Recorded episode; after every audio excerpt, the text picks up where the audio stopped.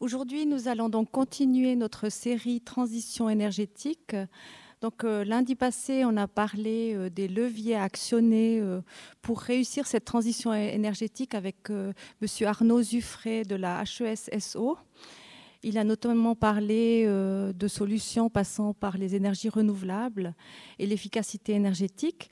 Et aujourd'hui, on va continuer donc sur la lancée avec Monsieur Lucien Vimin, qui va nous parler notamment de l'énergie grise. Et la principale question euh, de cette conférence, ce sera est-ce qu'il faut changer des appareils vieux pour en acheter de nouveaux moins gourmands en énergie?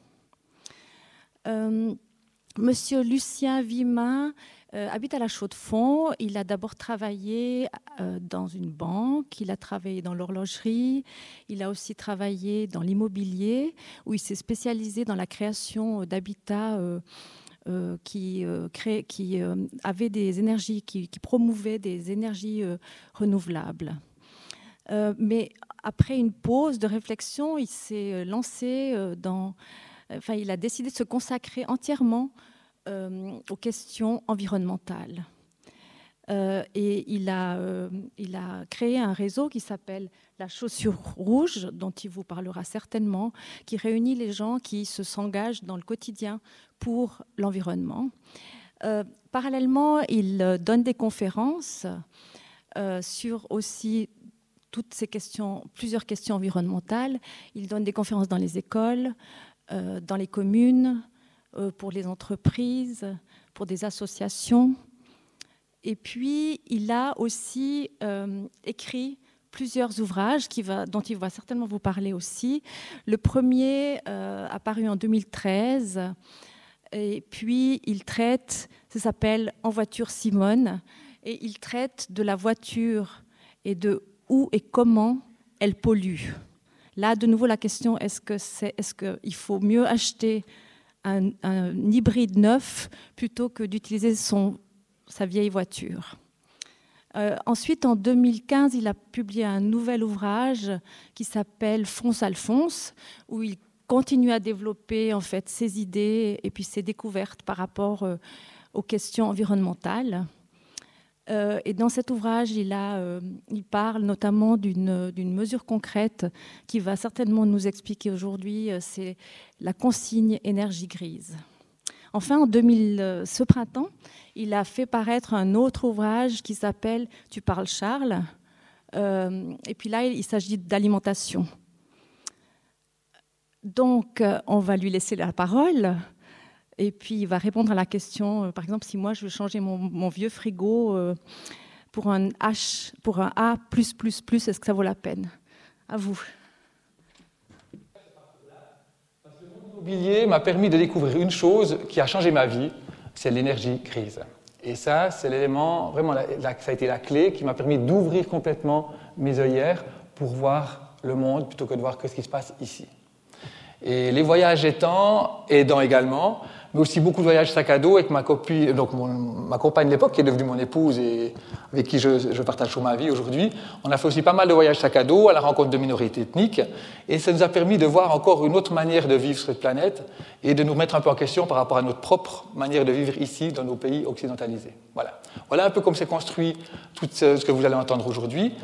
Et le jour de mes 40 ans, j'ai décidé de m'arrêter, de m'offrir une pause, une pause pour penser et mener une réflexion parce que par rapport à toute cette, euh, cette, période de, découverte, en fait, je me suis rendu compte que ce que je lisais dans les journaux, ce que j'entendais euh, dans les médias et ce que je pouvais lire sur les, publicités ou ce que je pouvais entendre par rapport à nos programmes politiques, franchement, je trouvais qu'on était beaucoup trop dans un esprit de clocher, on était enfermés dans un esprit de clocher et ça ne faisait plus sens pour moi.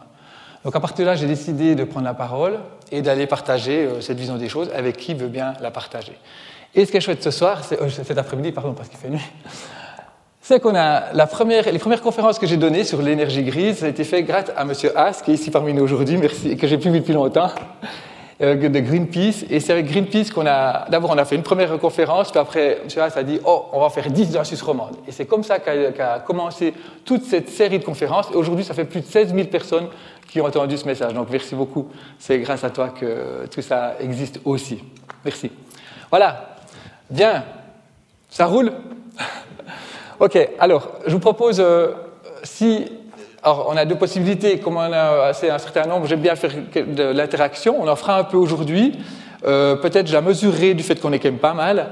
Euh, mais n'hésitez pas, si jamais il y a une question ou autre, de la poser. Si on sent que la réponse viendra à la fin, je, vous je me permettrai de vous dire écoutez, on attend et je vous réponds à la fin si vous n'avez pas, pas, eu la réponse le long du message et de l'entier de la conférence. Ça va pour vous comme ça? Super, merci. Alors, que voyez-vous sur cette image?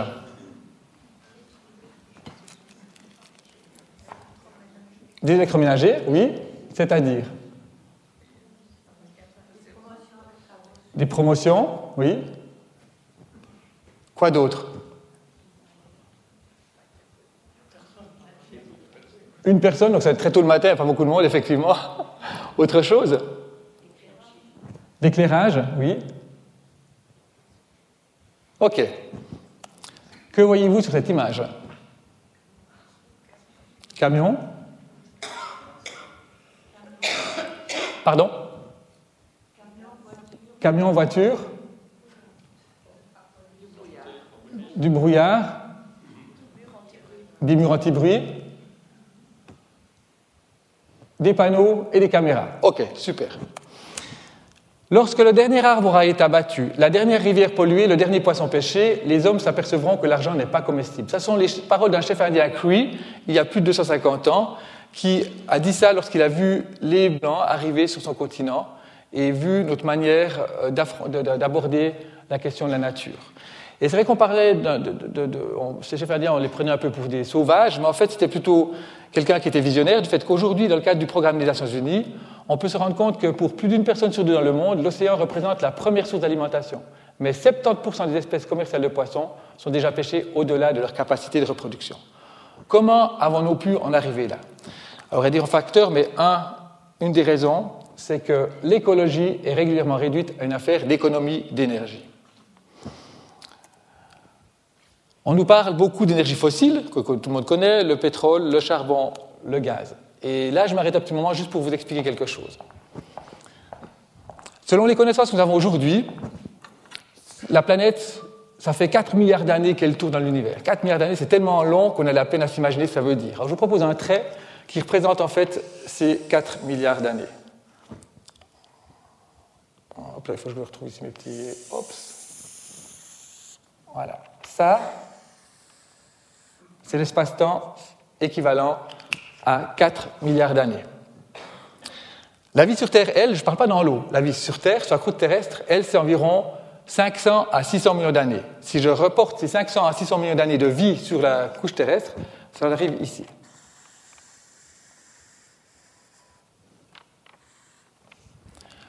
Toute cette période-là, c'est la période de non-vie sur Terre. La vie n'y était pas possible.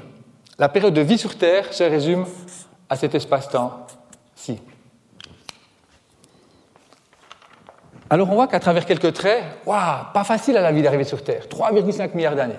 Qu'est-ce qui s'est passé? Pourquoi la vie avait autant de peine à prendre? Bon, il y a eu différents facteurs, mais un des facteurs était la quantité de CO2 dans l'atmosphère. Il y avait une telle quantité de CO2 dans l'atmosphère, c'est comme si ça étouffait la vie. La vie n'arrivait pas à prendre.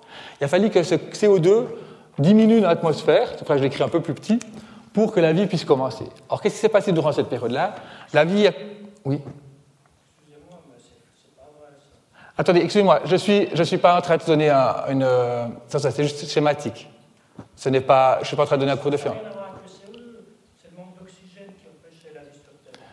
Laissez-moi juste peut-être terminer, s'il vous plaît. Parce que c'est quelque chose qui, en tout cas, c'était fait construire avec des mots scientifiques, donc, euh, ok. Ok, très bien. Or, c'est faux. En admettant que c'est faux, ceci dit, beaucoup de scientifiques, euh, c'est au monde scientifique c'est donné. Merci, monsieur. Ok. Très bien, on y va. Donc, ce qui s'est passé durant cette période-là, la vie a commencé dans les océans à travers les phytoplanctons. Ce sont de petits micro-algues marines qui ont commencé à prendre naissance et qui ont développé la photosynthèse pour manger le CO2 et rejeter de l'oxygène. Une partie, durant cette même période, tous ces végétaux terrestres sont, marins se sont en fait reproduits avec les végétaux marins qu'on retrouve aujourd'hui. Et ces végétaux marins, pendant cette période-là, ont aussi une partie ont été, euh, ont été ont subi, ont été euh, enfouis sous les, alluvions qui arrivaient de grands fleuves un peu partout.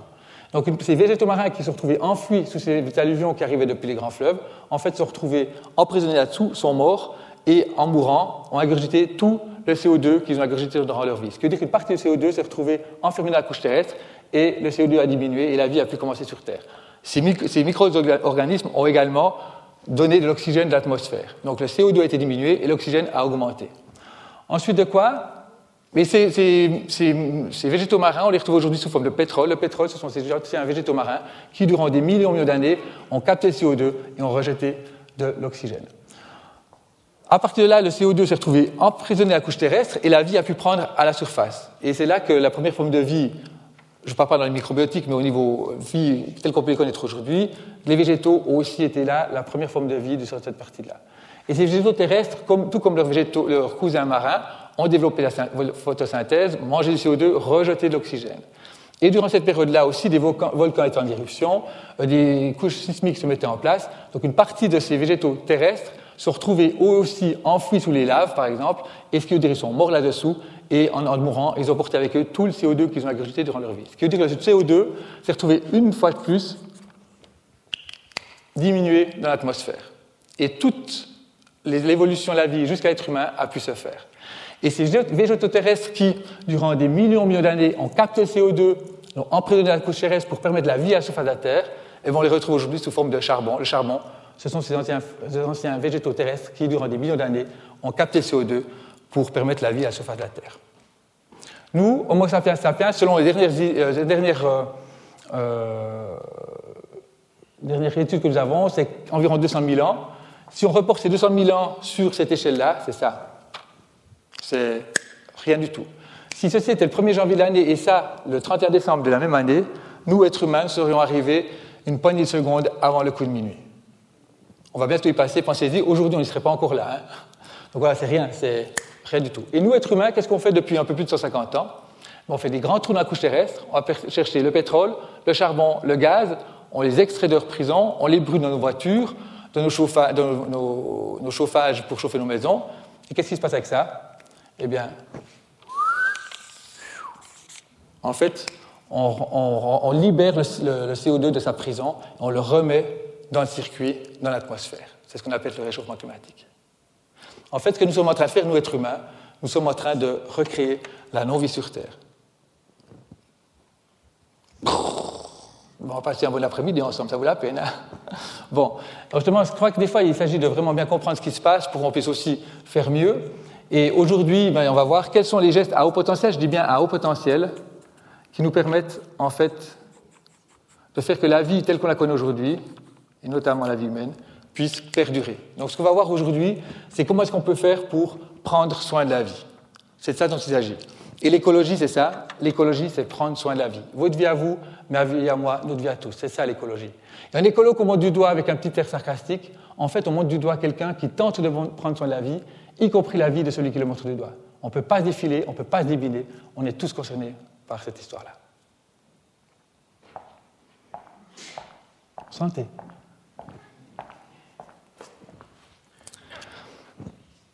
Alors, énergie fossile, on nous parle aussi beaucoup d'énergie renouvelable, hein, donc le soleil, le bois ou la biomasse, l'eau euh, et le vent. Je n'ai pas mis la géothermie volontairement, parce que la géothermie telle qu'on l'utilise aujourd'hui pour chauffer nos maisons, c'est beaucoup d'électricité. Donc c'est en fait des chauffages électriques améliorés, mais une maison va, un ménage va doubler sa consommation énergétique d'électricité pour chauffer sa maison euh, par des pompes à chaleur, par exemple. Par contre, la géothermie à grande profondeur, là, nous, on a de belles promesses, mais pour l'instant, les essais que nous avons faits ici en Suisse, ça a créé, on a touché des couches sismiques, donc c'est-à-dire on a créé des tremblements de terre, donc ce n'est pas encore quelque chose de totalement euh, OK, donc c'est pour ça que je ne le mets pas dans mon exemple comme énergie renouvelable. Donc énergie fossile, énergie renouvelable, et en fait, ce sont à travers ces deux piliers-là euh, que s'appuient euh, nos politiques. Ce qui veut dire que nos programmes politiques, s'accorde essentiellement sur ce qui sort de nos pots d'échappement de voitures, de la cheminée de nos maisons et des centrales nucléaires depuis Fukushima. Ce qui veut dire que, dans le cadre notre programme politique, nous sommes en train de réduire la question environnementale à travers des questions de consommation d'énergie.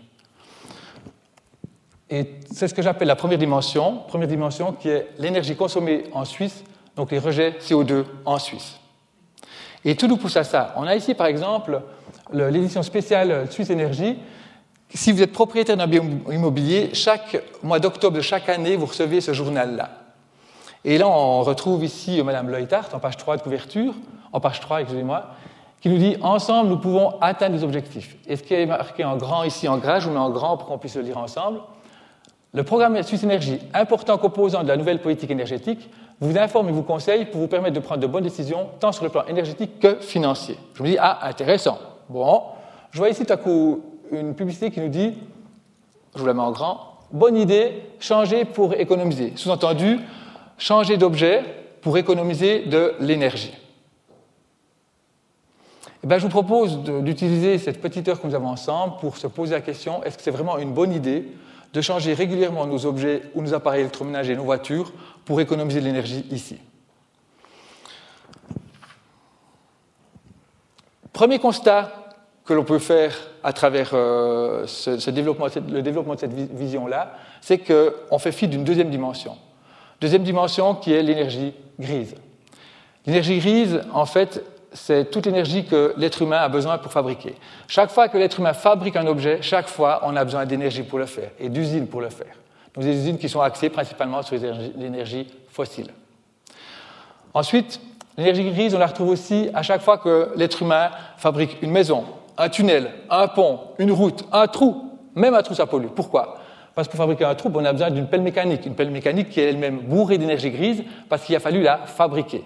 Une pelle mécanique a besoin de pétrole pour fonctionner. Ensuite de quoi, on aura besoin de camions, des camions qui sont eux-mêmes bourrés d'énergie grise parce qu'il a fallu les fabriquer, et des, des camions qui ont aussi besoin de pétrole pour fonctionner. une fois qu'on a fabriqué nos objets et nos routes, eh bien, on a toute une panoplie d'objets roulants qu'on appelle camions, voitures, etc., qui eux-mêmes vont s'occuper de transporter ces objets sur les routes. Et tous ces objets roulants, eux-mêmes, sont bourrés d'énergie grise parce qu'il a fallu les fabriquer et ont besoin de pétrole pour fonctionner. L'énergie grise, vous aurez compris, c'est toute l'énergie caché dans chaque objet qui nous entoure. Alors c'est vrai que quand on regarde un crayon, on se dit, ouais, un crayon, ça ne pollue pas vraiment, hein, un crayon. Ben, si, on regarde, si enfile nos lunettes d'énergie, oh, si on enfile nos lunettes d'énergie grise pour regarder ce crayon, on va se rendre compte que ben, la première chose qu'il a fallu faire, on a dû couper un arbre. Un arbre qu'on coupait quoi? Avec une tronçonneuse. Une tronçonneuse qui est même bourrée d'énergie grise et qui a besoin de pétrole fonctionner. Une fois qu'on a l'arbre qui est couché dans la forêt, on va le transporter avec un camion. Un camion qui est bourré d'énergie grise, parce qu'il a fallu le fabriquer, et qui a besoin de pétrole fonctionner. Ce camion va transporter cet arbre dans une usine, une usine qui est bourrée d'énergie grise, parce qu'il a fallu la, fabriquer. Et dans cette usine, on va avoir des, machines qui vont en fait donner la dimension du crayon. Et ces machines sont elles-mêmes bourrées d'énergie grise, parce qu'il a fallu les fabriquer. Et ces machines fonctionnent à l'électricité. Ah, ah, ah, ah, ah, dans un crayon, il y a du pétrole et de l'électricité. Hmm. Et ce n'est pas le tout. Où est-ce que vous voyez encore la pollution sur ce crayon? La mine, quoi d'autre? La gomme, quoi d'autre Le métal Ok, c'est ça, oui. Ensuite, le métal, en quoi d'autre La couleur. Waouh Tout ça pour un crayon Imaginez-vous pour un téléphone portable, imaginez-vous pour un ordinateur, une télévision écran plat, une voiture. Imaginez la quantité phénoménale d'énergie qu'il faut pour fabriquer tous ces objets qui nous entourent au quotidien. C'est phénoménal. Waouh hmm. hmm.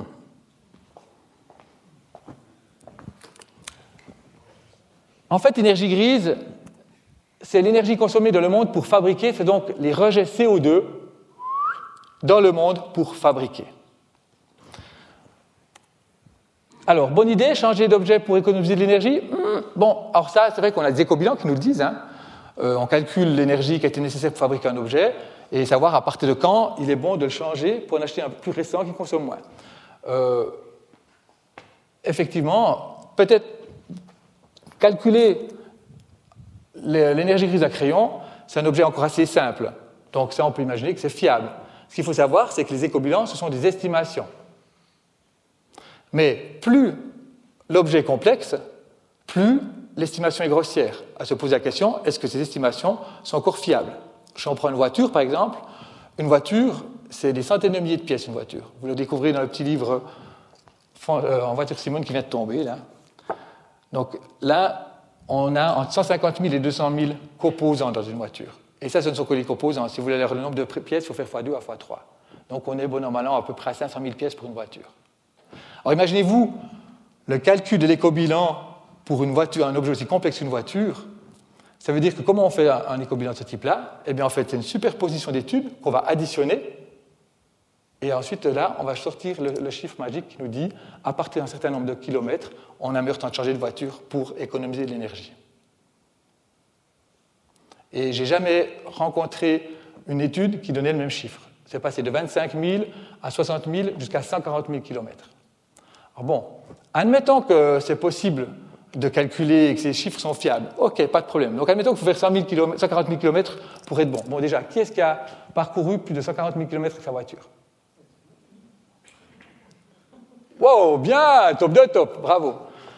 Et c'est à partir de là qu'on commence à être positif, hein, si jamais. Donc pas oublier qu'il faudra aller en tout cas à peu près à 200, 250 000, 300 000 km pour vraiment avoir quelque chose de positif. Hein. Voilà. Euh, ceci dit, ok, ben maintenant que ce soit juste, ben moi je vous propose d'ouvrir à une troisième dimension qui est la pollution chimique. Ce qu'il s'agit de bien comprendre, c'est qu'à chaque fois que l'être humain fabrique un objet, non seulement il a besoin d'énergie pour le faire, mais on a besoin aussi de chimie. Et plus un, projet, un, objet est complexe, plus la filière chimique est imposante. La chimie qui, indubitablement, finit dans l'eau, dans les terres et dans les airs. On ne peut pas faire autrement. Et plus on fabrique d'objets, plus on rejette de substances toxiques pour le vivant dans l'eau, dans les terres et dans les airs. On ne peut pas faire autrement.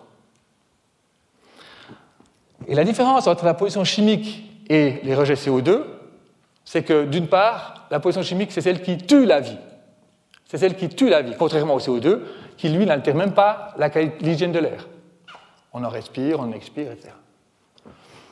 Contrairement au CO2, la chimique, elle, n'est pas chiffrable, elle n'est pas calculable. Alors oui, on peut calculer la quantité de cyanure qu'on a envoyé dans les sols pour aller extraire le bauxite côté, du côté de la forêt amazonienne pour euh, fabriquer notre aluminium. Oui, ça, on peut le calculer. Mais les dégâts collatéraux que va générer cette chimie dans les sols, ça, ça touche le vivant, et ça, ce n'est pas calculable. Le, vivant n'est pas binaire, ça, c'est quelque chose qui ne sont pas calculables.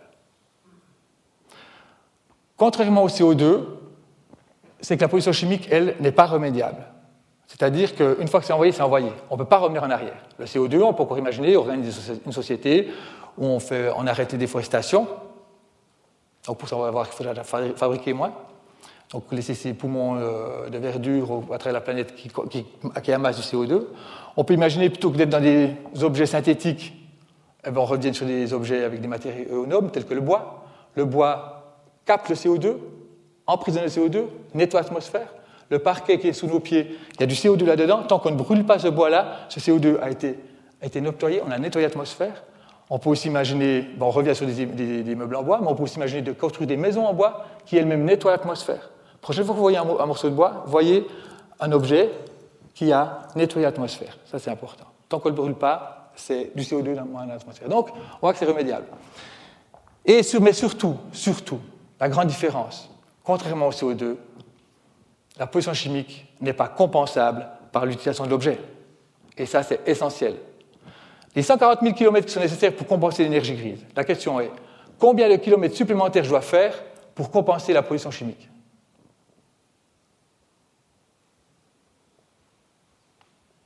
Combien? C'est pas possible. On ne peut pas compenser. On ne peut pas compenser. La pollution chimique n'est pas compensable par l'utilisation d'objets. Donc plus on fabrique d'objets, plus on envoie de pollution chimique, moins on peut compenser. Et on ne compensera, de la pollution chimique, on ne compensera jamais. On ne peut pas compenser. Donc la pollution chimique, ce sont les rejets de substances toxiques dans le monde pour fabriquer. À partir de là, on comprend que chaque fois que nous fabriquons un objet, nous pégerons la vie quelque part sur Terre. À chaque fois que nous fabriquons un objet, nous pégerons la vie quelque part sur Terre. L'histoire, c'est que ça se passe loin de chez nous. On ne peut pas se rendre compte de ça en Suisse. c'est de l'autre côté de la planète que ça se passe. Donc on ne le voit pas forcément. Donc c'est tout à fait normal et compréhensible qu'on ne se rende pas vraiment compte. Pour illustrer ceci, je vous propose un petit voyage, de sortir justement des frontières helvétiques pour voir un peu ce qui se passe ailleurs et voir ce que ça veut dire la réalité des choses. Alors, pour fabriquer, première chose que l'être humain doit faire, on doit déforester. Hein. donc couper les arbres, donc éradiquer la vie à la surface de la Terre. Premier acte, c'est ça. Donc euh, la vie végétale, animale, microbiotique des sols. Premier élément. Et ça peut se faire dans des proportions assez importantes. Si vous avez deux camions, vous voyez, c'est des choses, euh, des, espaces énormes. Ensuite, une fois qu'on a déforesté, qu'on a éradiqué la vie à la surface de la Terre, on va pouvoir commencer à extraire.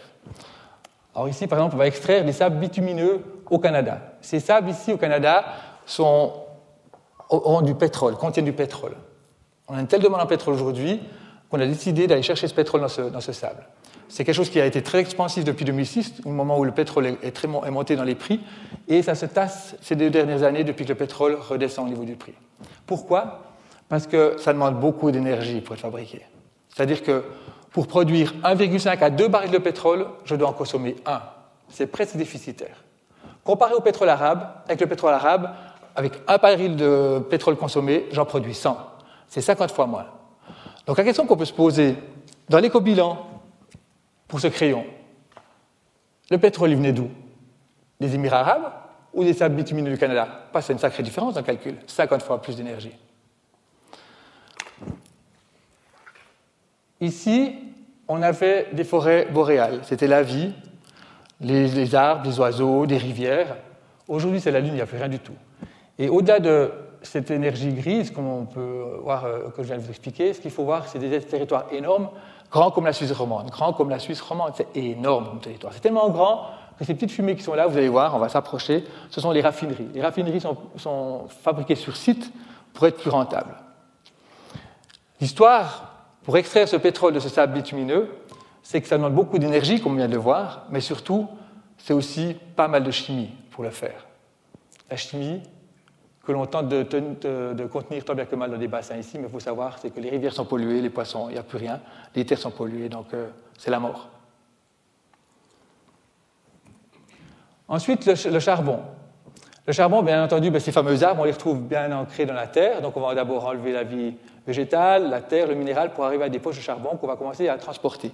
On avoir des trous grands comme le lac de Neuchâtel. Et pour faire des trous grands comme le lac de Neuchâtel, on a besoin de grandes machines. Voilà la machine. 95 mètres d'auteur, 225 mètres de long. Imaginez-vous. Imaginez-vous toute l'énergie grise qui était nécessaire pour fabriquer cet engin, autant d'acier. Imaginez-vous toute la pollution chimique qui était nécessaire pour fabriquer cet engin. Et toute cette structure d'acier ici, c'est juste pour, pour permettre le contrepoids de ces trous ici, ces trous d'acier ici, ces griffes, c'est la paix, c'est ce qui va creuser la terre. Ces trous vous avez un trax, vous avez ici ces trous d'acier. Ces trous d'acier ici fait 21 mètres d'auteur, l'équivalent d'un immeuble de 6 à 7 étages. Imaginez-vous l'énergie qu'il faut pour mettre en mouvement une roue d'acier équivalente à 6 à 7 étages, non seulement la mettre en mouvement, mais en plus creuser le sol. C'est énormément d'énergie, du moteur diesel. Un trou, ça pollue, ça pollue énormément.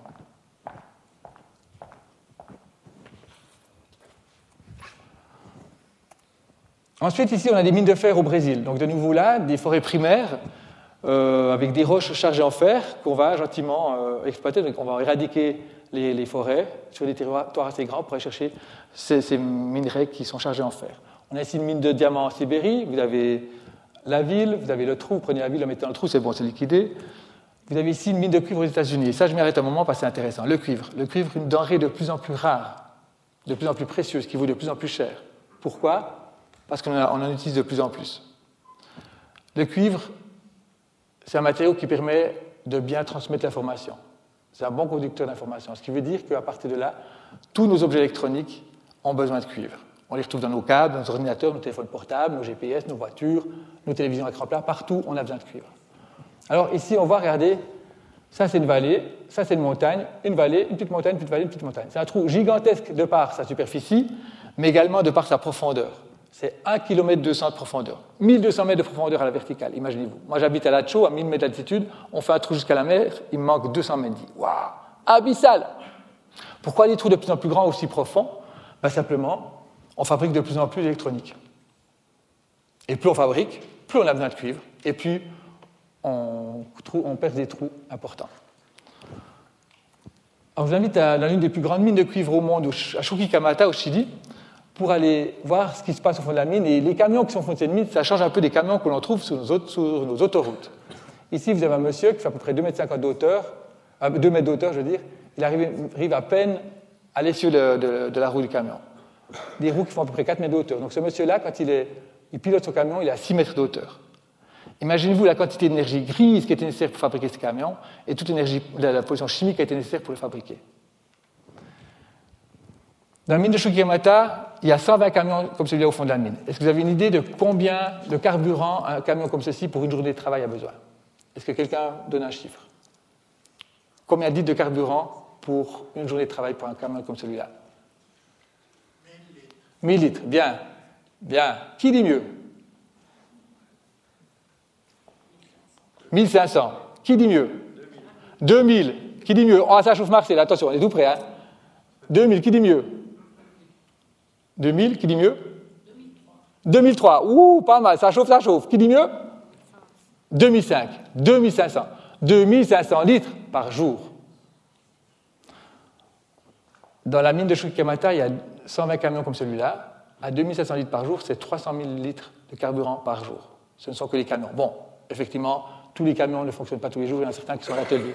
Et même s'il y en a une vingtaine, 20% qui est à l'atelier, c'est-à-dire qu'on a toujours à peu près 200 000 litres de carburant chaque jour. Un trou, ça pollue, ça pollue énormément. Prochaine fois que vous rencontrez un trou, pensez-y.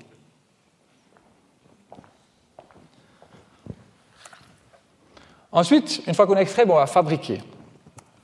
On va fabriquer l'électricité avec le charbon, le central à charbon ici en Allemagne.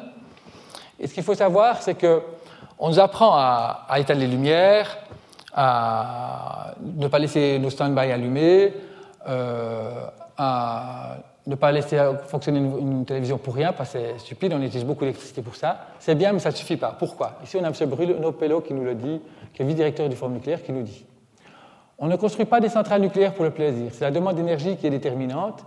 Elle continue à croître parallèlement à l'augmentation de la population et à la croissance de l'économie.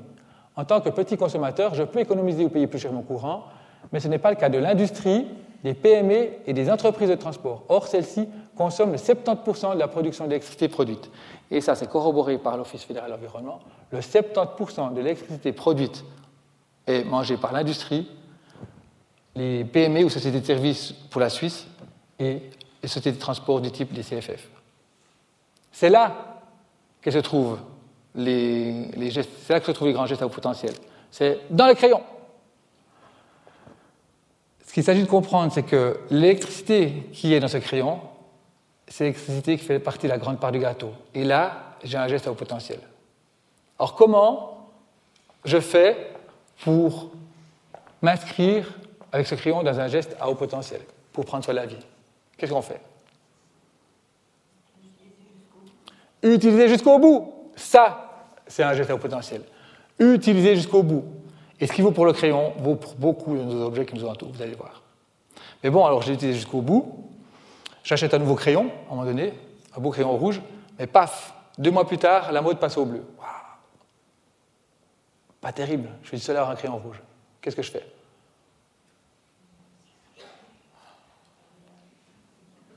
Qu'est-ce que je fais? On ne suit pas la mode. Bien, il faut du caractère, mais ça, mais, mais, on pas, je ne suis pas la mode. Qu'est-ce que ça veut dire? Mais qu'est-ce qu'on fait avec cette mode alors? Hein? On ne suit pas la mode, donc on On s'en balance On s'en balance de la mode. La mode, ça sert à quoi en fait? Ouais, ça sert à rien et ça nous pousse à, à changer, à consommer. En fait, la mode, ça va dans la vie ou dans la non-vie? La. Ben, voyez, la mode, c'est un retour en arrière. C'est dépasser en fait la mode. On n'est pas en progression. On retourne en arrière. Quand je voir des, jeunes du côté de l'université EPFL ou des, jeunes qui sont en train de dans les écoles professionnelles, je leur dis mais je le boss dans la cour d'école, c'est qui? Comment le boss dans la cour d'école? Puis ils me disent ouais, celui qui a les belles Nike, les belles chaussures Nike, la belle casquette, le bel iPhone, etc. Ouais. Puis je leur dis mais ce boss, d'école, on a tendance à le suivre ou à laisser de côté Ah bon, on le suit, chouette, dis, ouais. Et lui, il nous amène de la vie ou de la non-vie ah, il nous amène de la non-vie. OK. Puis la personne qui n'est pas à la mode, qui n'a pas tout ça, qui n'a peut-être pas l'iPhone ou un vieil iPhone, qui n'a pas les belles Nike, etc., qu'est-ce qu'on fait avec lui Qu'est-ce qu'on fait avec cette personne-là bah, On la met de côté. Et pourtant, cette personne-là, elle va dans la vie ou dans la non-vie Dans la vie. Ben, vous voyez et ce qui se passe dans la cour d'école, c'est pratiquement aussi comme ça dans la cour des grands, c'est qu'on a une fâcheuse tendance à suivre ceux qui nous amènent de la non-vie et à mettre de côté ceux qui nous amènent de la vie.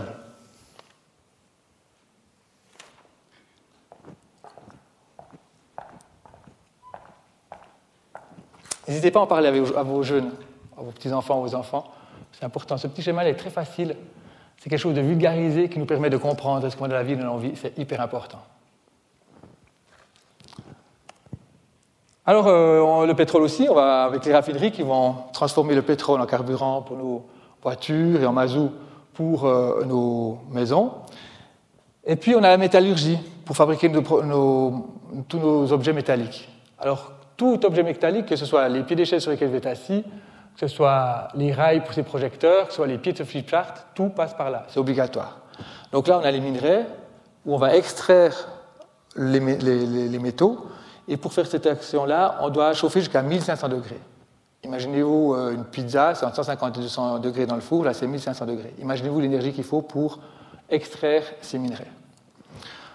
Ensuite, une fois qu'on a extrait ces, différents métaux, ben, on va leur donner une forme, on va aussi les mélanger pour permettre d'avoir des métaux qui soient solides et légers à la, fois, des différents alliages. Et pour faire ces alliages et donner ces formes, ben, on a les hauts fourneaux qui reprennent le relais et qui, à chaque fois, devront fonctionner à 1500 degrés pour pouvoir faire évoluer l'objet métallique que l'on a entre les mains.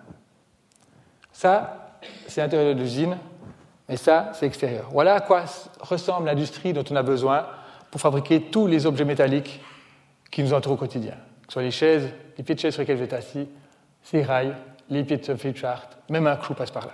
Même un clou passe par là.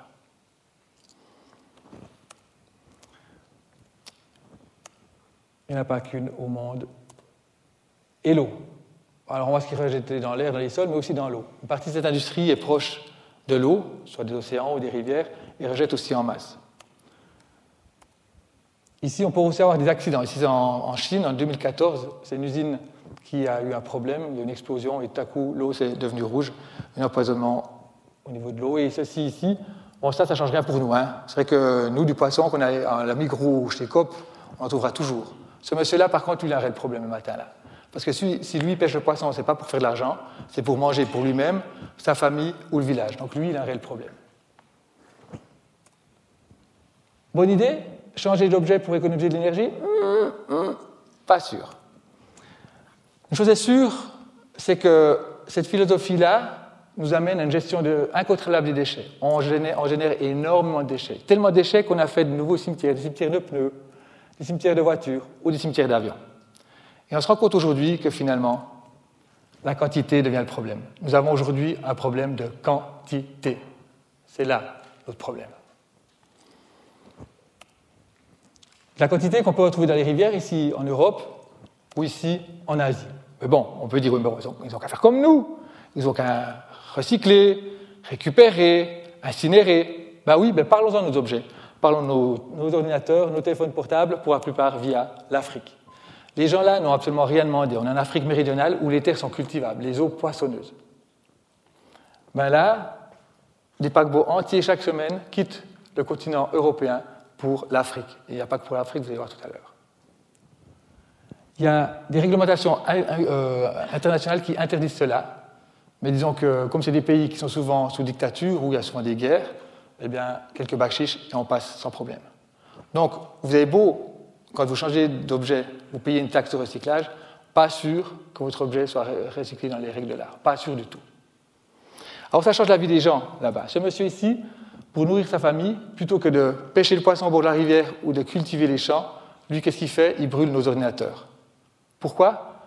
Pour récupérer le cuivre. Le cuivre, rappelez-vous, 1200 mètres de, profondeur, les grands camions, etc. C'est une denrée de tellement rare qu'on les récupère ainsi. Donc pas sûr que nos objets soient recyclés dans les règles de l'art. Pas sûr du tout. Et puis ça, c'est ce qui se passe, c'est une modélisation informatique réalisée par l'Agence internationale européenne, spatiale européenne, qui nous démontre en fait, à quoi ressemble notre planète quand on prend un peu de recul par rapport à tout ce qu'on a envoyé dans l'atmosphère. Pour euh, pouvoir. Euh, c'est clair que un coup de téléphone rapide du côté de New York, instantané, avoir un GPS qui nous guide, c'est génial, c'est absolument génial, ce qu'on a inventé, nous, l'être humain. Mais pour ça, il faut des objets volants qui nous entourent. Et le problème qu'on a aujourd'hui, c'est qu'on a envoyé tellement d'objets qu'il commence à se percuter. Et c'est un problème qu'on va entendre de plus en plus en Suisse, parce que d'ici 4 à 5 ans, parce que le centre IMT qui est à Neuchâtel, qui fait partie de l'EPFL aujourd'hui, a été mandaté pour chercher une solution Parce que ces grands satellites qui ne sont plus en fonction percutent d'autres satellites qui sont en fonction et ça crée un problème. Donc l'idée maintenant, c'est de faire comment est-ce qu'on peut exploser ces, petits, ces satellites qui ne sont plus en fonction pour créer de petits déchets, plutôt de grands déchets. Parce que les ramener sur Terre, un, c'est beaucoup trop coûteux financièrement, au niveau énergétique certainement aussi, et on n'a pas la place. Alors on recycle. Et c'est vrai que là en Suisse, on recycle bien, hein. des 13 heures dans nos poubelles. Chaque habitant de Suisse a produit en moyenne 707 kg de déchets urbains en 2010. D'ailleurs, pour vous, quel est le plus grand, le pays, les habitants de quel pays sont les plus grands pollueurs au monde, vous pensez? Quel est le pays le plus grand pollueur au monde? États-Unis Chine. C'est exactement ce qu'on nous dit régulièrement, effectivement. On nous le dit souvent. Et c'est vrai que là, en Chine, ça y va pas mal. Hein. Ici, vous avez une zone industrielle avec le parc d'habitation. C'est vrai que quand on se réveille ici en Suisse, on se réveille le matin, on ouvre nos stores, nos volets, nos rideaux pour aérer nos chambres à coucher, on voit le ciel bleu, les Alpes, le lac, mais franchement, elle est où la pollution? Est-ce qu'elle existe vraiment? Hmm? Ben, Chinois qui se lève dans cette tour-là, qui ouvre ses stores, ses volets, ses rideaux, lui, la vraie pollution, il la, il la voit. Elle est bel et bien, elle existe bel et bien. L'histoire, c'est que c'est loin de chez nous, on a de la peine à s'en rendre compte, c'est normal. Quel est le pays le plus grand pollueur au monde par habitant? États-Unis Ok. Ici, j'ai pris le copain, les copains de ce crayon ici. Alors, je ne sais pas si ça va assez éclairé, mais est-ce que vous pourriez me lire ce qui est inscrit là? C'est possible pour vous, mais n'est pas très éclairé. Euh, made in China. Made in China, merci beaucoup. Est-ce que vous pourriez me lire ce qui est inscrit ici, au centre en français? Bois de cèdre, USA. Merci. Bois de cèdre, USA. Donc, ce qui veut dire que le bois de crayon, l'arbre, a été coupé aux États-Unis, il a été transporté jusqu'en Chine pour être fabriqué en crayon, il a fini son voyage jusque chez Migros à la Cho, la chose pour être vendu 16 centimes pièce. C'était peut-être un peu infantilisant au début, hein, ce crayon. Hein. Ah, mais on y même le crayon. Quel est le pays le plus grand pour au monde? Les transports. Les transports la Suisse, merci beaucoup. La Suisse. Oui, la Suisse. Nous, les Suisses, nous sommes les plus grands pollueurs de la planète. Nous, les Suisses, effectivement. Il faut arrêter de penser que nous sommes les anges blancs de l'écologie. Bon, Darius Rochebin nous le dit régulièrement, nous sommes bons élèves. Pour pouvoir comprendre cela, je vous propose juste de prendre le temps d'imaginer. Imaginez si, pour fabriquer tous les objets qui nous entourent au quotidien, imaginez tous les made in China que nous avons dans nos armoires, tous les Made in China que nous avons dans nos tiroirs, dans nos chambres à coucher, dans nos cuisines, dans nos salons, dans nos caves, dans nos greniers. Si pour fabriquer tous ces Made in China, on rapatriait l'industrie ici, en Suisse, qu'est-ce qui se passerait? Qu'est-ce qui se passerait? On se envahi? Puis qu'est-ce qui se passerait le matin quand on verrait notre chambre à coucher? On ferait ça. On ne verrait plus le ciel, le soleil, l'eau du lac ne serait plus potable, on verrait quelle est l'incidence de notre consommation matérielle ici, parce qu'elle serait près de chez nous, enfin, pour qu'on puisse enfin se rendre compte de ce que ça veut dire pour nos vies. Bon, et regardez la preuve, hein, ici, elle est là. 707 kg de déchets urbains en 2010, c'est 40% de plus que la moyenne européenne, 40% de plus que les Européens dans nos poubelles. Et les derniers chiffres ici, c'était 729 en 2013 et maintenant 742 en 2000. C'est bien ça, euh, Cornelia? C'est sorti ce matin. 742 kilos de déchets urbains pour 2015. Nous, les Suisses, nous sommes parmi les plus grands pour la planète. Si nous mettons ces chiffres-là par rapport aux pays d'OCDE, nous sommes pratiquement ex avec les États-Unis. Donc oui, les États-Unis, mais la Suisse, nous aussi, nous sommes parmi les plus grands pollueurs de la planète.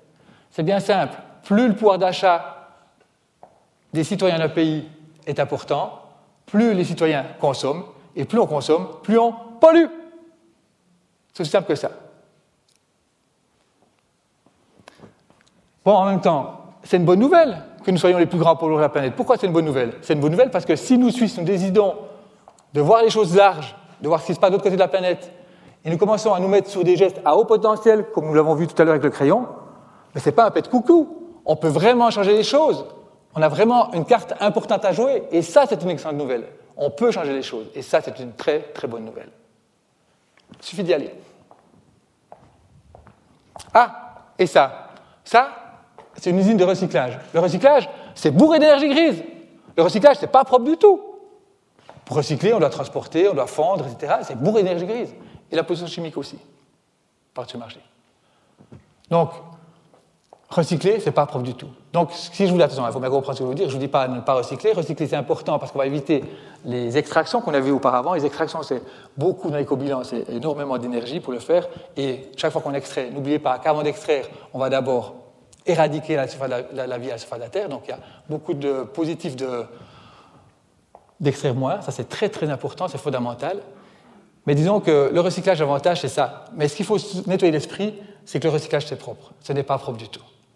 Recycler, ce n'est pas la solution. Ça fait partie de la solution, mais ce n'est pas la solution.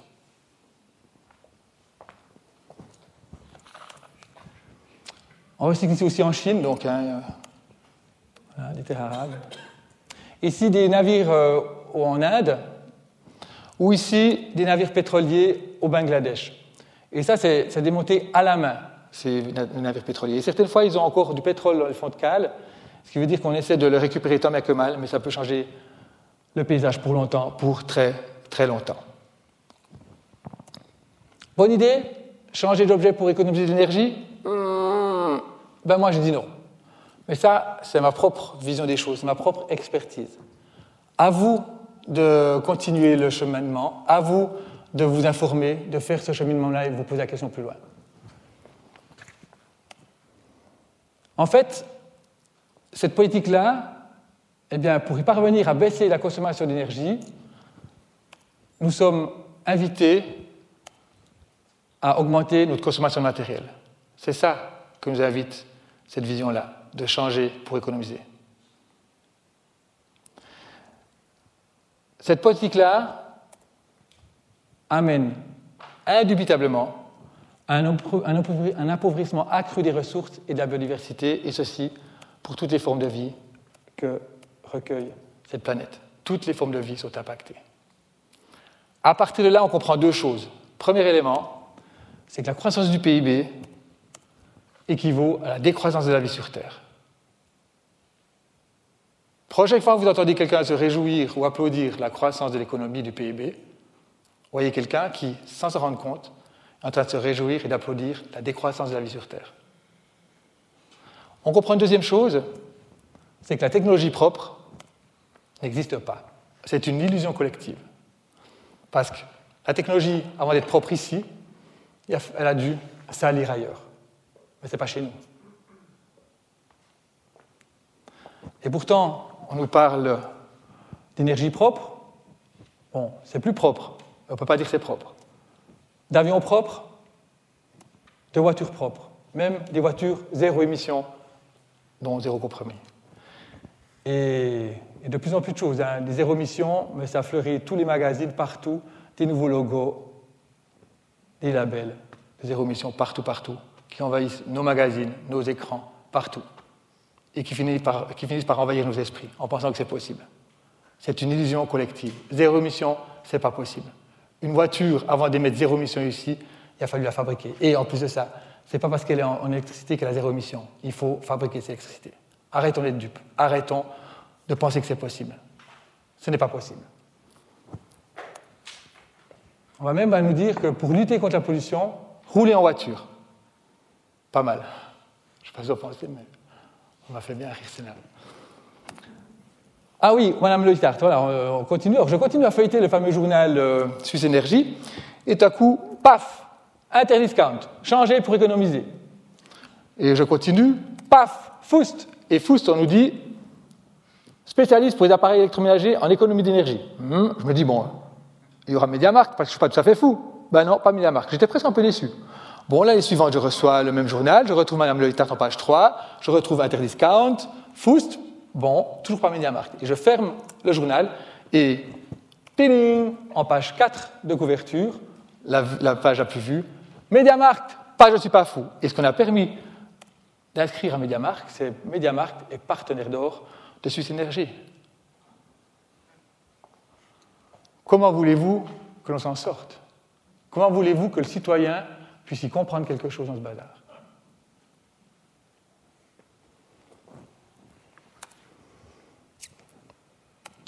Voilà, alors le constat, chaque fois que nous fabriquons, nous pégerons nos vies. Ça, on a pu le voir.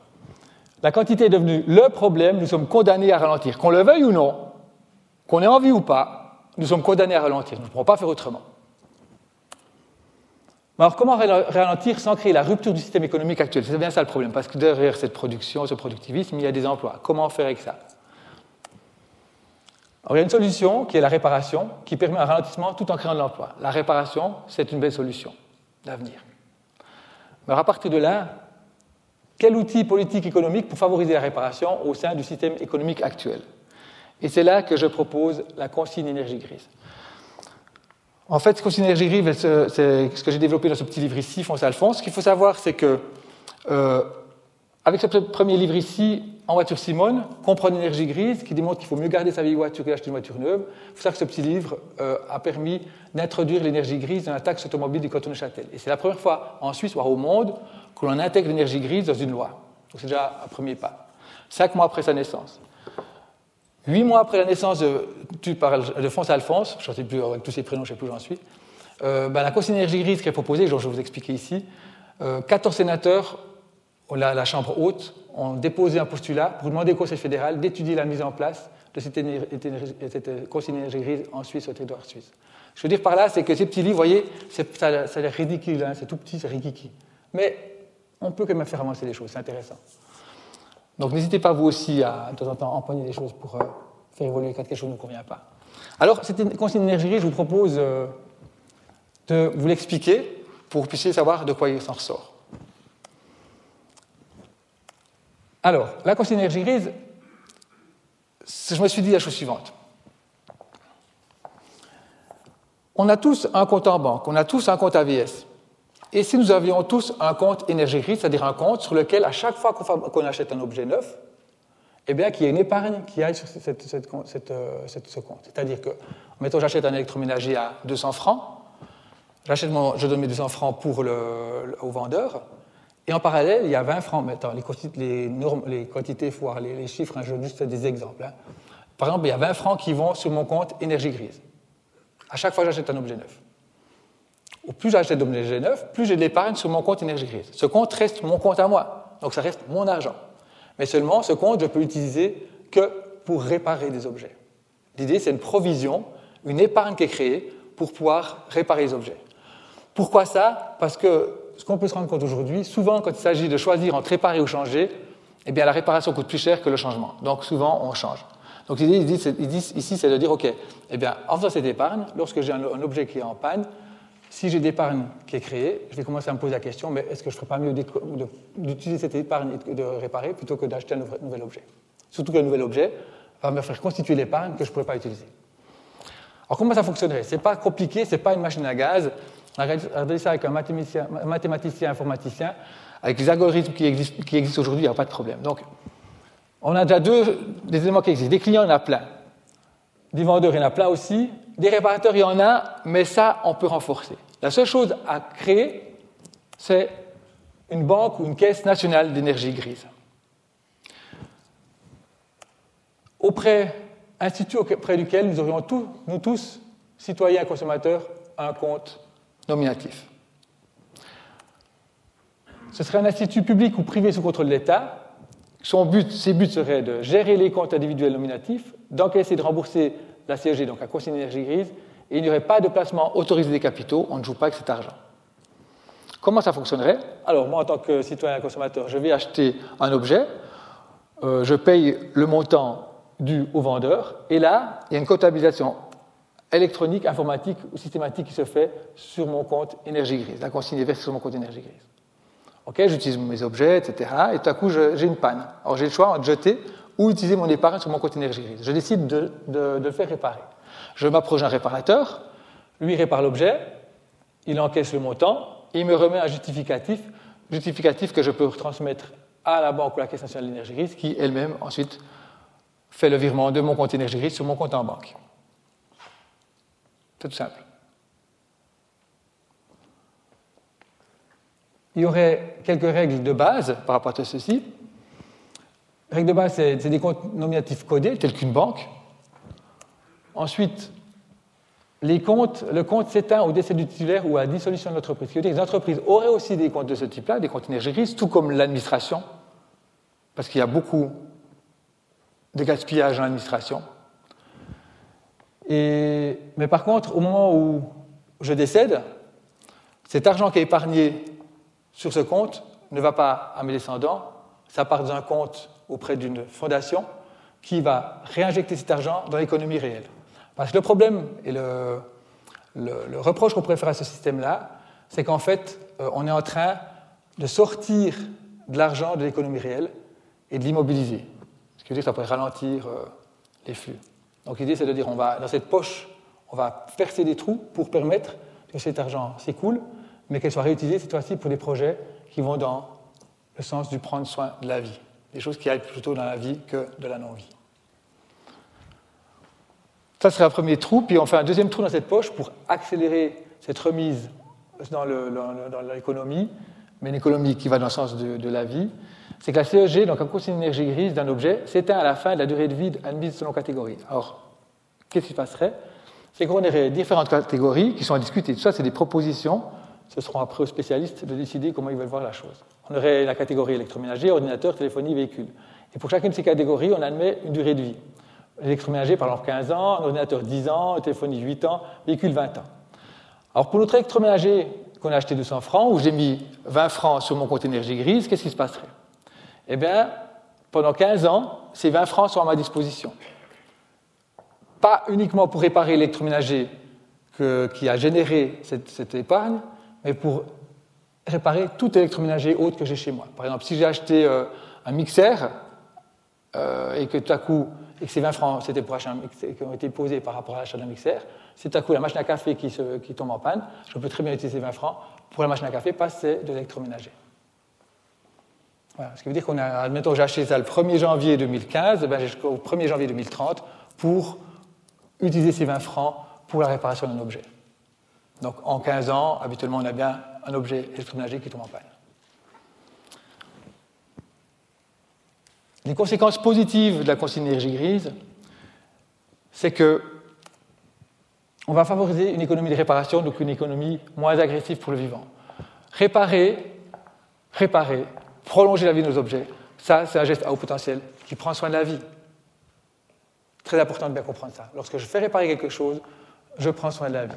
De nos vies, votre vie à vous, ma vie à moi, notre vie à tous. Ça, c'est important de comprendre. Ensuite, ce qui veut dire aussi c'est que ça va favoriser la création d'emplois de réparation, des emplois de proximité, et surtout aussi, dans l'esprit collectif, ça va changer la relation qu'on a avec un, réparateur. C'est de voir, quand vous voyez un réparateur, prochaine fois que vous voyez un réparateur, pensez que c'est une personne qui prend soin de la vie. Ça, c'est fondamental. Ça revalorise le métier. Ensuite, ça revalorise aussi l'intelligence manuelle. Donc, bon nombre de jeunes en chèque scolaire. Nous sommes tous arrivés sur cette terre avec des intelligences différentes. Nous avons tous reçu un don. Tous, tous parmi vous, tout le monde a reçu un don. Ce qui se passe, c'est que le système scolaire nous met tous dans les mêmes petites boîtes, en fait. On doit suivre un, créneau qui n'est peut-être pas forcément propice au don que j'ai reçu. Aujourd'hui, on a beaucoup de jeunes qui ont reçu le don l'intelligence manuelle, ils savent tout faire de leurs dix doigts, mais dans notre système scolaire, qui est beaucoup sur euh, l'intellect, sur le cérébral, ils ont de la peine à s'y retrouver. Et pourtant, c'est des jeunes qui ont une intelligence à nous offrir à la collectivité. Bon, on revient sur le dual, donc on appelait avant ça apprentissage, on revient sur l'apprentissage, heureusement, parce que ça permet justement à tous ces jeunes qui ont l'intelligence manuelle de pouvoir retrouver une place dans la société et redevenir utile pour la société. Et ça, la consigne d'énergie grise pourra aussi valoriser cette intelligence-là. Et ça, c'est important. Ensuite, la consigne d'énergie grise favorise l'achat d'objets d'occasion. Et ça, c'est essentiel, c'est de comprendre qu'un objet d'occasion, c'est une belle manière de prendre soin de nos vies. Acheter occasion, de seconde main, ça, c'est un geste à haut potentiel. Pourquoi? Quand on achète un objet d'occasion, c'est zéro déforestation, c'est zéro ressources naturelles gaspillées, c'est zéro rejet CO2, c'est zéro pollution chimique dans l'eau, dans l'air et dans les sols et c'est zéro déchet supplémentaire. Acheter l'occasion, acheter seconde main, c'est un grand geste pour nos vies. Et ça, c'est important que soit bien compris dans l'esprit collectif. Et ça, c'est quelque chose qui permettra, la co-synergie permettra de cultiver cela dans l'esprit collectif. Ensuite, la co-synergie grise favorise la création d'entreprises de récupération donc de seconde main, donc des emplois de proximité. De nouveau là, de nouveau là, on offre à une partie de la population qui est née avec ça de pouvoir retrouver l'utilité pour le collectif. Ensuite, la co-synergie grise invite le consommateur à acheter de la qualité réparable. Ça, c'est important. C'est-à-dire aujourd'hui, nous utilisons l'intelligence humaine à fabriquer de la mauvaise qualité. Jusqu'à l'EPFL, où on apprend à des jeunes à faire des choses qui ne durent pas. Mais est-ce qu'on a reçu l'intelligence pour ça? L'idée de la c'est vraiment de favoriser, de cultiver l'idée que, eh comme les consommateurs rechercheront de la qualité réparable, c'est de mettre l'intelligence humaine à, faire, à fabriquer la qualité, mais surtout inviter aussi les concepteurs à créer des, objets qui soient réparables dès la conception pour favoriser cette réparation. Ensuite, la co-synergie grise ouvre la possibilité de vivre une relocalisation d'une partie d'outils de production en Europe, parce que nous, ici en Europe, nous savons faire la qualité. D'ailleurs, la Suisse, la renommée de la Suisse, c'est notre qualité qui a fait la renommée de notre pays au jour d'aujourd'hui. Et c'est notre SAV, notre service après-vente, qui a fait la renommée de notre pays. C'est de renforcer ceci. Et puis la co-synergie grise enraye l'obsolescence programmée. Bon, elle ne va pas l'arrêter d'un coup, mais ça va l'enrayer parce que dès le moment où le consommateur cherchera la qualité durable pour pouvoir utiliser sa co-synergie grise, euh, parce que si je ne peux jamais utiliser ma co-synergie grise parce qu'on n'arrive pas à réparer les objets, à un moment donné, l'obsolescence programmée, je vais être attentif à cela. Donc j'achèterai des objets, je mettrai un peu plus cher pour l'achat, mais pour des choses qui sont réparables. Ce qui veut dire qu'automatiquement, l'obsolescence programmée s'en verra euh, enrayée et pourra même un jour disparaître. Parce que là, le pouvoir est chez le consommateur et c'est le consommateur qui décidera ça un jour. On pourrait nous dire, oui, mais c'est les, entreprises qu'il faudrait taxer. C'est elles qui, sont les coupables pour l'obsolescence programmée. Alors l'histoire de la course énergie, ce qui est sympa, c'est que plutôt que d'imposer ça aux entreprises, c'est qu'on va plutôt cultiver un état d'esprit chez le consommateur. C'est quelque chose de beaucoup plus durable. Parce que cette course énergie grise, tout ce qu'on vient de voir là comme élément positif, c'est positif, c'est même pas le plus important. Pour moi, le plus fondamental, il vient, il est là c'est dans l'esprit du collectif. La co-synergie grise portera rapidement à la connaissance de tous la notion d'énergie grise. Donc, on commencera à voir ce genre de choses-là, on commencera à décoder. Si à partir de là, un politicien ne pourra plus nous parler comme il nous parle aujourd'hui. Je reprends Mme Laurie Soitart lors du, trou, du cinquième trou qu'on a creusé dans la montagne du Gothard. C'était le cinquième, ce pas le deuxième. En décembre 2015, euh, c'était COP21. Un mois et demi plus tard, c'était en février 2016, infrarouge pour parler du percement ou non de ce tunnel du Gothard. Et là, on vient nous dire ben, que c'est un projet durable et que c'est bon pour la sécurité. Mais de quelle sécurité parle-t-on? Et de quelle durabilité parle-t-on? Moi, j'aurais apprécié qu'on pose la question à Mme Le Tarte. Mme Le Tarte, vous revenez, vous sortez du, du COP21, vous avez décidé on a décidé d'amoindrir les rejets CO2 dans notre pays. Est-ce que vous avez calculé le nombre de CO2 qui va être rejeté pour le percement de ce tunnel, pour la fabrication de ce tunnel? Est-ce qu'il a été tenu compte? Ce que ça veut dire le percement, mais après de remplir ce tunnel avec le ciment, quand on sait le ciment, ce que ça régénère comme CO2, pas que le CO2. Et la ferraille, le fer à béton qui est dedans, quand on voit ce qu'il faut pour aller chercher la ferraille, des déforestations de côté de la planète, etc. Est-ce qu'on a calculé tout ça? Est-ce que c'est vraiment là notre sécurité? De quelle sécurité parle-t-on? De l'automobiliste qui passe dans le tunnel ou de la sécurité de la population suisse et mondiale? C'est des questions qui doivent être posées. On ne peut plus laisser nos politiciens ou nos journalistes de dire des choses pareilles. Ces questions de fond doivent être posées aujourd'hui. C'est important. On doit voir beaucoup plus large. C'est important. Notre sécurité à court terme, n'est pas forcément notre sécurité à long terme.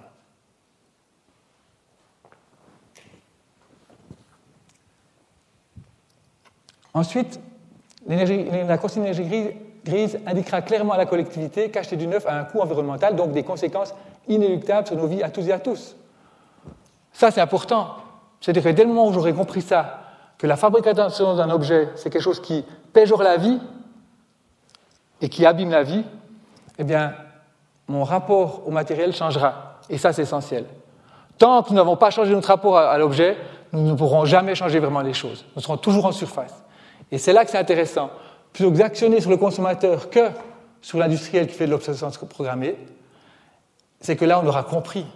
Et dès le moment où son rapport à l'objet change, quand on voit plutôt un objet qui nous fait envie parce que, par sa technologie, par son côté génial, par son côté qui nous permet de passer un petit peu de bon temps, si je vois un objet, ce qu'il a fallu pour le fabriquer, et que je vois tout ce qui a été nécessaire d'induire sur le vivant pour le fabriquer, mon rapport change.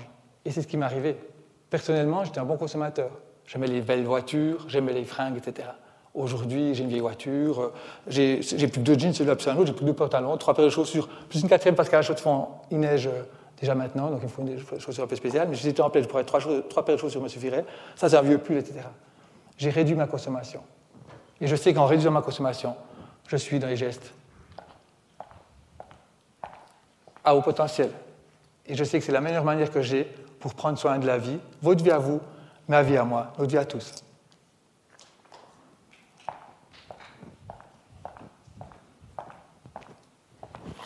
On comprend aussi à travers ça, c'est que les beaux cadeaux de Noël qu'on met sous le sapin pour nos enfants, en fait, ce sont des cadeaux empoisonnés.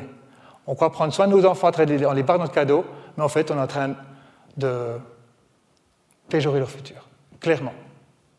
Et nous, sommes tellement pris là-dedans, je comprends, hein, ça prend du temps et de pouvoir voir ça, mais c'est tellement important de cultiver cette vision-là dans l'esprit collectif, tellement important. La énergie grise prépare l'esprit collectif au changement de fond dont a besoin notre système économique. Ce n'est qu'une première étape, il faudra aller beaucoup plus loin. C'est une première étape qui permet de préparer les esprits pour justement aller plus loin après. Et c'est important. Et enfin, la énergie grise n'est pas une taxe, c'est une provision pour réparation future. Ça n'augmente pas le coût de l'objet. Si vous en parlez tout de suite, on veut dire ouais, encore une nouvelle taxe. Non, c'est une, une, grande différence. Ce n'est pas une taxe. L'avantage d'une consigne, c'est qu'une taxe, je ne sais pas vous, mais moi je paye plein de taxes mais je ne sais absolument pas à quoi elles sont utilisées. Donc, à partir du moment, à, la fin, elles n'ont plus aucune. Elles n'agissent plus du tout sur mon comportement. L'avantage d'une consigne, j'aurai mon compte et je peux aller voir euh, chaque jour, je peux aller voir où est mon compte, ou tous les, toutes les années je reçois un des comptes et je sais, et c'est moi qui gère. Donc ça permet de rester en contact et ça permet de cultiver chez moi la réflexion et de ne pas oublier que nous sommes en chemin collectivement pour améliorer la situation du vivant. Ça, c'est important. Les taxes, franchement, je ne sais pas si vous vous rappelez, vous savez à, quoi vont les taxes? Une taxe, on se, bat avant, ou avant pour ou contre. Une fois qu'elle s'établit, pof, ça ne nous change plus vraiment la vie. Au début, après on oublie. Et ça n'augmente pas le coût de l'objet parce que cet argent, c'est une épargne. Ce n'est pas l'argent qui sort de mon porte-monnaie, mais il est juste en attente pour permettre de l'utiliser pour la réparation. Donc ce n'est pas euh, ça n'augmente pas le coût de l'objet. Enfin, la consigne-énergie grise permet de ralentir sans créer la rupture du système actuel. C'est ça qui est important, de ralentir sans créer la rupture du système actuel. Et c'est là qu'on doit trouver des solutions aujourd'hui et mettre toute notre intelligence au niveau des économies, de proposer de nouvelles économies, de nouvelles formes d'économie qui nous permettent de ralentir, assurément, mais qui nous permettent aussi de commencer à inventer une nouvelle manière d'occuper notre temps, plutôt que d'occuper notre temps à être dans la production d'objets, souvent inutiles, c'est d'occuper notre temps à autre chose.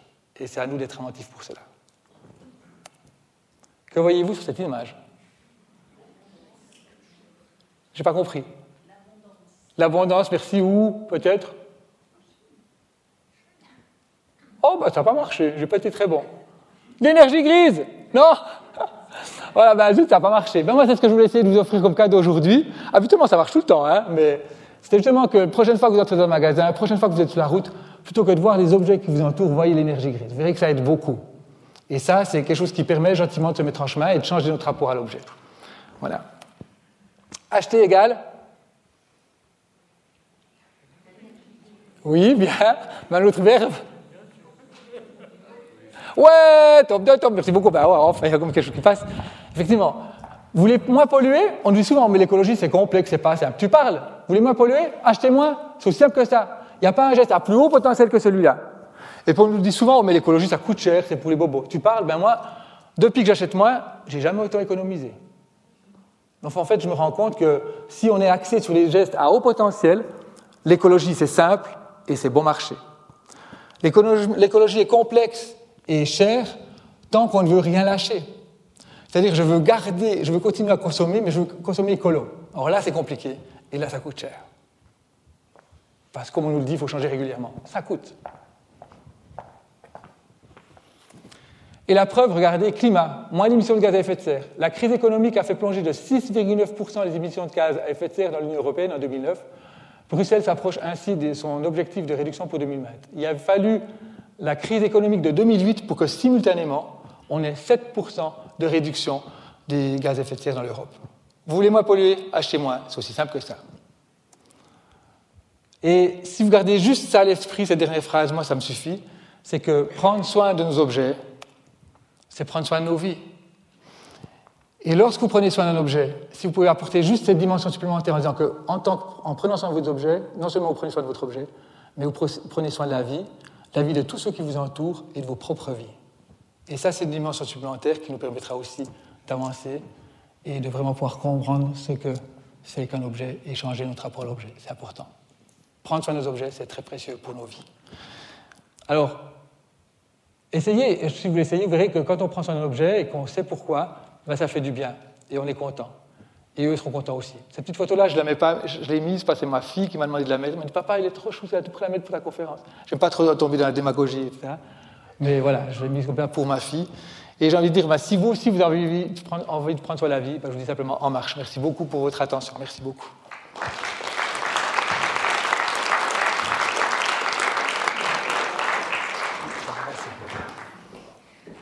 Merci beaucoup pour cet exposé engagé. Euh, j'imagine que vous avez des questions. Euh, Anthony, Anthony va venir vers vous pour vous tendre le micro si vous avez des questions.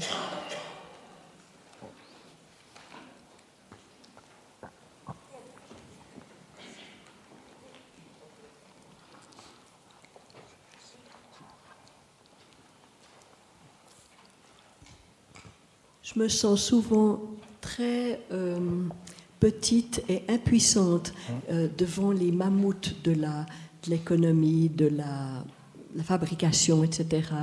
C'est difficile d'imaginer que nous, le consommateur, c'est nous qui gérons ou qui influençons les gens qui fabriquent et qui fabriquent de l'obsolescence, etc j'ai de la peine à imaginer que nous puissions changer quelque chose sans que on secoue les grosses puissances économiques. Quels sont les leviers qu'on peut avoir? Est-ce qu'il y a d'autres leviers que hmm, le choix de nos achats? Je comprends tout à fait ce que vous vivez là, ce que vous ressentez. Moi, je l'ai ressenti aussi pendant longtemps. C'est pour ça que la chaussure rouge est née, en fait je rencontrais beaucoup de gens dans les conférences qui étaient découragés et pourtant des personnes qui étaient fortement engagées. Et même les personnes fortement engagées commençaient à être découragées. Je dis, waouh, c'est dommage parce qu'il y a des dizaines de millions de personnes sur cette planète qui font des choses extraordinaires. Le film Demain nous a donné un exemple de ceci et un échantillonnage. Il y a des milliers, d'associations, d'ONG et d'entreprises qui vont dans ce sens-là. Mais ça ne se voit pas, c'est éparpillé. Et ce qui fait que c'est quelque chose qui a la peine à prendre vraiment euh, corps dans le collectif. Parce qu'on voit surtout en fait, j'explique comme ça, c'est que les multinationales ont une telle force de frappe financière qu'elles occupent le terrain partout. Et en tant que simple citoyen, on a la peine d'entrevoir une autre société possible. On se dit, mais bon, c'est d'utopie, est-ce qu'on peut vraiment changer les choses? Et l'idée, ben, c'est que ce groupuscule de, de personnes, d'acteurs économiques, c'est comme un gros tronc qui cache une énorme forêt. Et l'idée, c'est vraiment de pouvoir passer ce gros tronc et de donner la parole à cette forêt. Et c'est pour ça qu'est née la chaussure rouge. Ça m'a réveillé en pleine nuit. Hein. Je suis allé aux toilettes, j'ai écrit le concept justement de donner la possibilité de communiquer ensemble. Euh, moi, si je porte que les chaussures rouges, c'est pas pour ça, c'est pour communiquer, cette volonté de prendre sur la vie. J'ai décidé de dire, ben moi, j'ai décidé de changer quelque chose, d'évoluer dans ma manière de voir les choses, et je le marque et je le dis. Et alors, il ne s'agit pas de créer un club ou une association ou une ONG, ce n'est pas une structure ou, euh, ou une communauté, c'est rien de tout ça. C'est juste un symbole, c'est le symbole du prendre sur la vie, qui a été créé pour permettre de mettre en lumière tout ce qui est positif et de mettre en lumière le positif qui nous entoure. Et c'est d'inviter toute personne qui a envie de se mettre en route pour ça, en plus de faire, c'est de communiquer. Je crois que la communication est très importante. Et aujourd'hui, c'est vrai que dans un monde tel qu'il est organisé aujourd'hui, avec les médias et tout, si on n'a pas d'argent, on ne peut pas communiquer. Mais il y a le nombre. Donc, l'idée, c'est ça. Voilà. Après, ça prend, ça prend pas. Mais personnellement, c'est ce que j'ai tenté de faire pour permettre que les doutes que vous avez, et que je comprends tout à fait, puissent aussi euh, retrouver, voir qu'il y a plein de monde. Et si toutes les personnes jouent le jeu de ce thème empoignent ce petit symbole pour communiquer ensemble, mais on ne pourra plus ne pas voir tout ce côté positif. Parce que ce sera le film demain dans notre quotidien. Et grâce le film demain, l'engouement de ce film demain, il est ce soir sur RTS, hein, ça vaut la peine, pour ceux qui n'ont pas encore vu, ça vaut vraiment la peine. L'engouement que ce film demain a créé, pourquoi? Parce qu'on a montré les choses positives, on a montré ce qui se fait, avec des acteurs réels. Et ces acteurs réels, maintenant, donnons-leur la possibilité de communiquer tous les jours. Et ce qui est génial, c'est que même si on n'est pas un bon, un bon orateur, on, parle avec les pieds, on ne parle pas avec la bouche. Donc, euh, il n'y a pas besoin d'être un bon orateur pour communiquer. Vous voyez, prendre la parole. En même aussi, voilà. Donc, euh, mais maintenant, je donnerai juste un exemple qui est celui du chocolat caillé. Un, exemple concret en Suisse qui a lieu pour donner le, montrer bien cette forme du pouvoir de l'acheteur, du consommateur. Je ne sais pas si vous pouvez rappeler l'Expo 02, qui devait être Expo 01. Euh, ben on est passé 01 à 02. C'est euh, Wenger qui a repris le flambeau de cette exposition nationale. Euh, elle l'a menée à bien. C'était une très belle exposition. On a eu beaucoup de plaisir. Et elle a pris beaucoup de galons à travers cette expérience-là. Et Nestlé Suisse lui a donné la direction de Nestlé Suisse après l'Expo 02. Et avec son copain Jean Nouvel, qu'elle avait, Jean avait rencontré lors d'Expo 02, euh, Jean Nouvel qui avait fait le fameux cube métallique dans le, lac de Mora, ils ont à deux, deux décidé de révolutionner l'emballage du chocolat caillé. Oui, c'était caillé aussi. Frigor, c'est caillé. Frigor, caillé. Oui. Ok. Ça fait partie de caillé en fait. Mais Effectivement, tout à fait. Le chocolat frigo, notamment, apparemment, on s'écorchait les doigts quand on voulait ouvrir l'emballage. ça. Or, ça n'a pas plu aux consommateurs suisses, donc on a laissé ça dans les magasins et les, les, ventes, les ventes ont fait comme ceci. Et quelques, ouais, quelques mois plus tard, je ne sais pas si vous vous rappelez, mais j'aurais dû garder ça.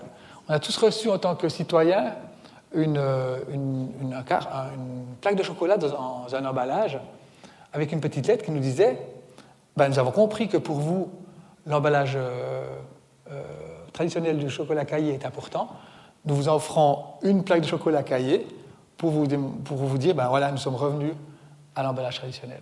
Le petit piccolo, tout petit, minuscule consommateur suisse a, permis, a, fait bouger la grande, énorme multinationale Nestlé, une des plus grandes multinationales au monde. Donc c'est bel et bien nous qui avons le pouvoir. Seulement, il faut vraiment avoir la foi là-dedans et puis surtout l'utiliser. C'est de comprendre que lorsque j'achète, je vote.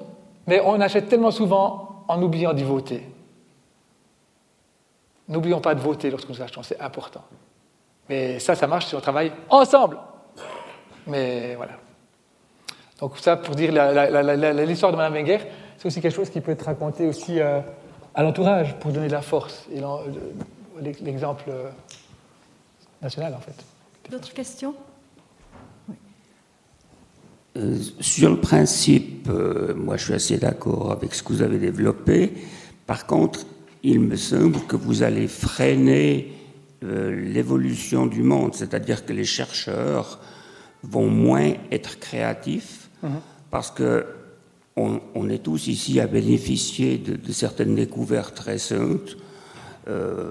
Bon, on peut avoir un avis plus ou moins positif, mais Internet, le carbone, certains métaux, spéciaux qui ont permis de, créer des, des, structures beaucoup plus performantes, etc., dans les médicaments aussi, etc.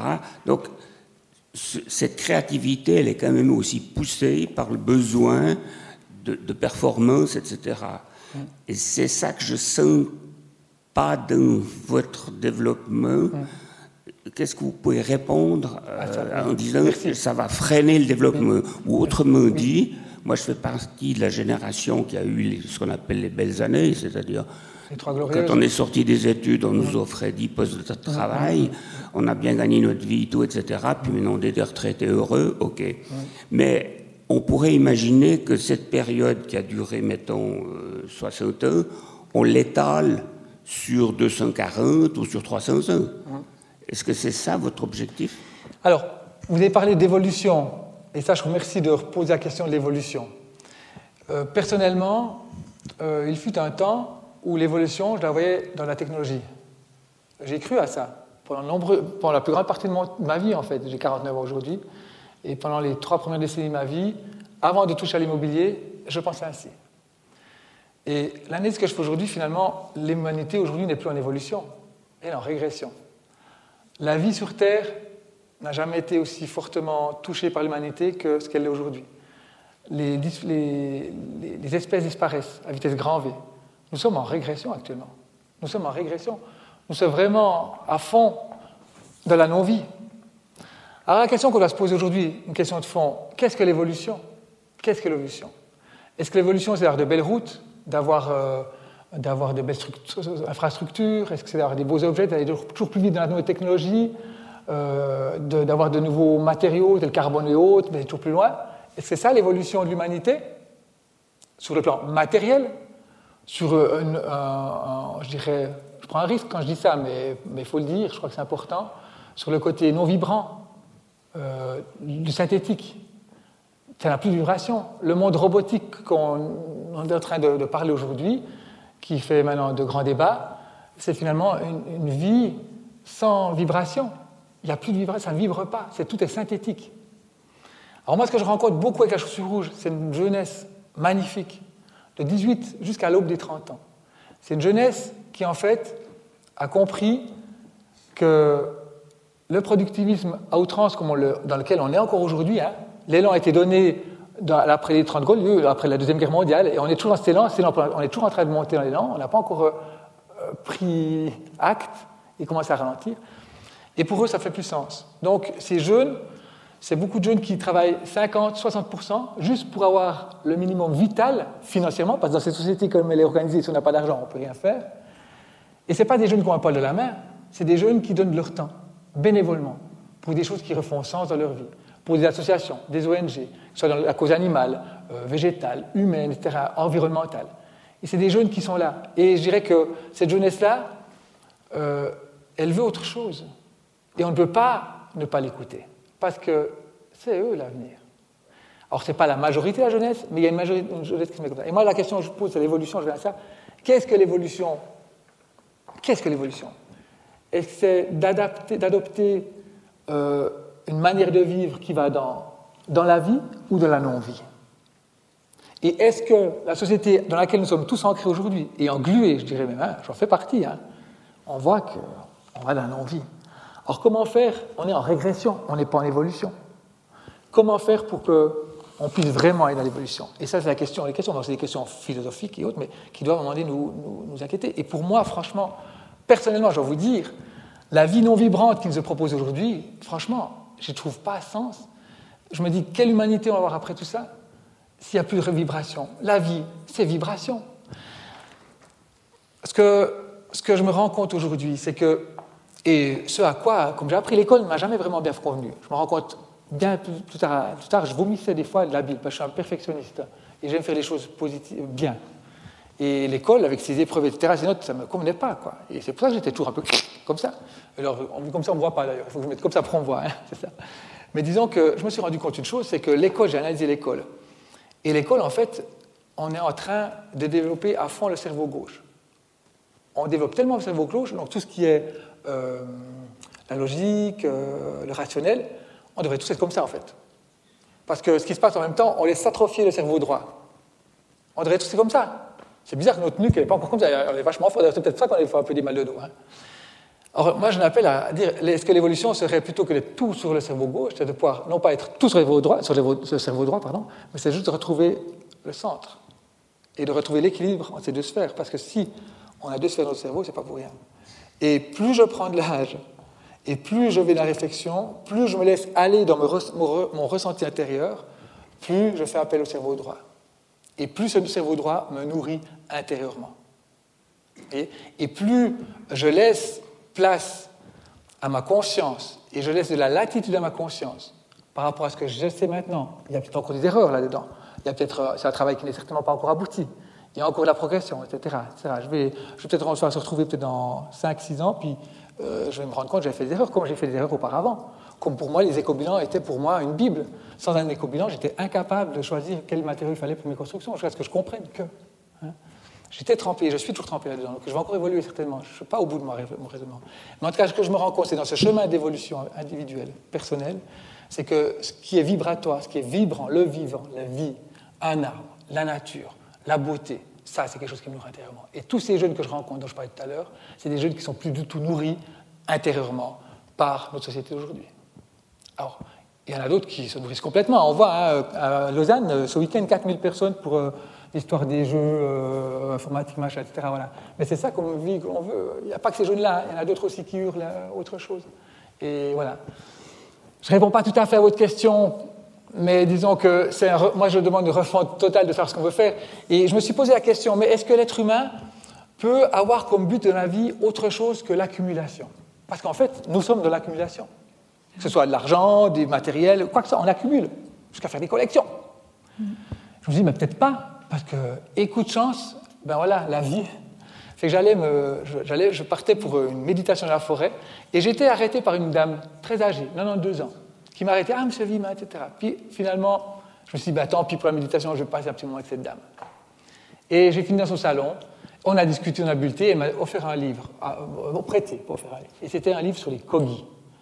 Les Kogis, c'est une population première qui habite dans la Sierra Nevada, du côté de la Colombie, et qui, eux, vivent, résistent, et qui, eux, ont pour but dans la vie, non pas d'accumuler et d'utiliser leur temps à fabriquer des machines pour pouvoir fabriquer des objets, eux, ils, travaillent à comprendre pourquoi ils sont ici et surtout à pouvoir œuvrer et vivre en parfaite symbiose avec la nature sans l'endommager. Parce qu'ils ont compris qu'ils faisaient partie d'un tout et qu'ils étaient eux-mêmes partie de cette nature.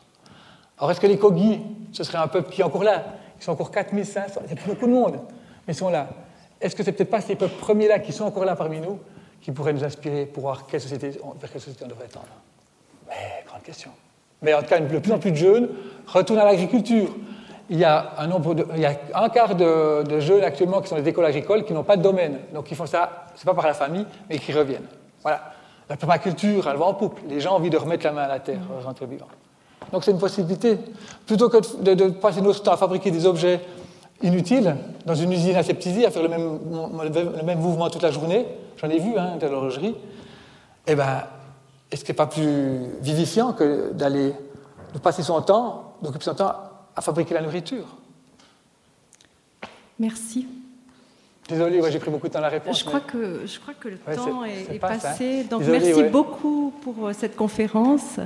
Merci mille fois. Donc le, lundi prochain, on va continuer euh, sur, les, sur cette série. Ce sera Monsieur Claude Joseph, euh, physicien, qui va nous parler euh, du nucléaire, donc de cette délicate question.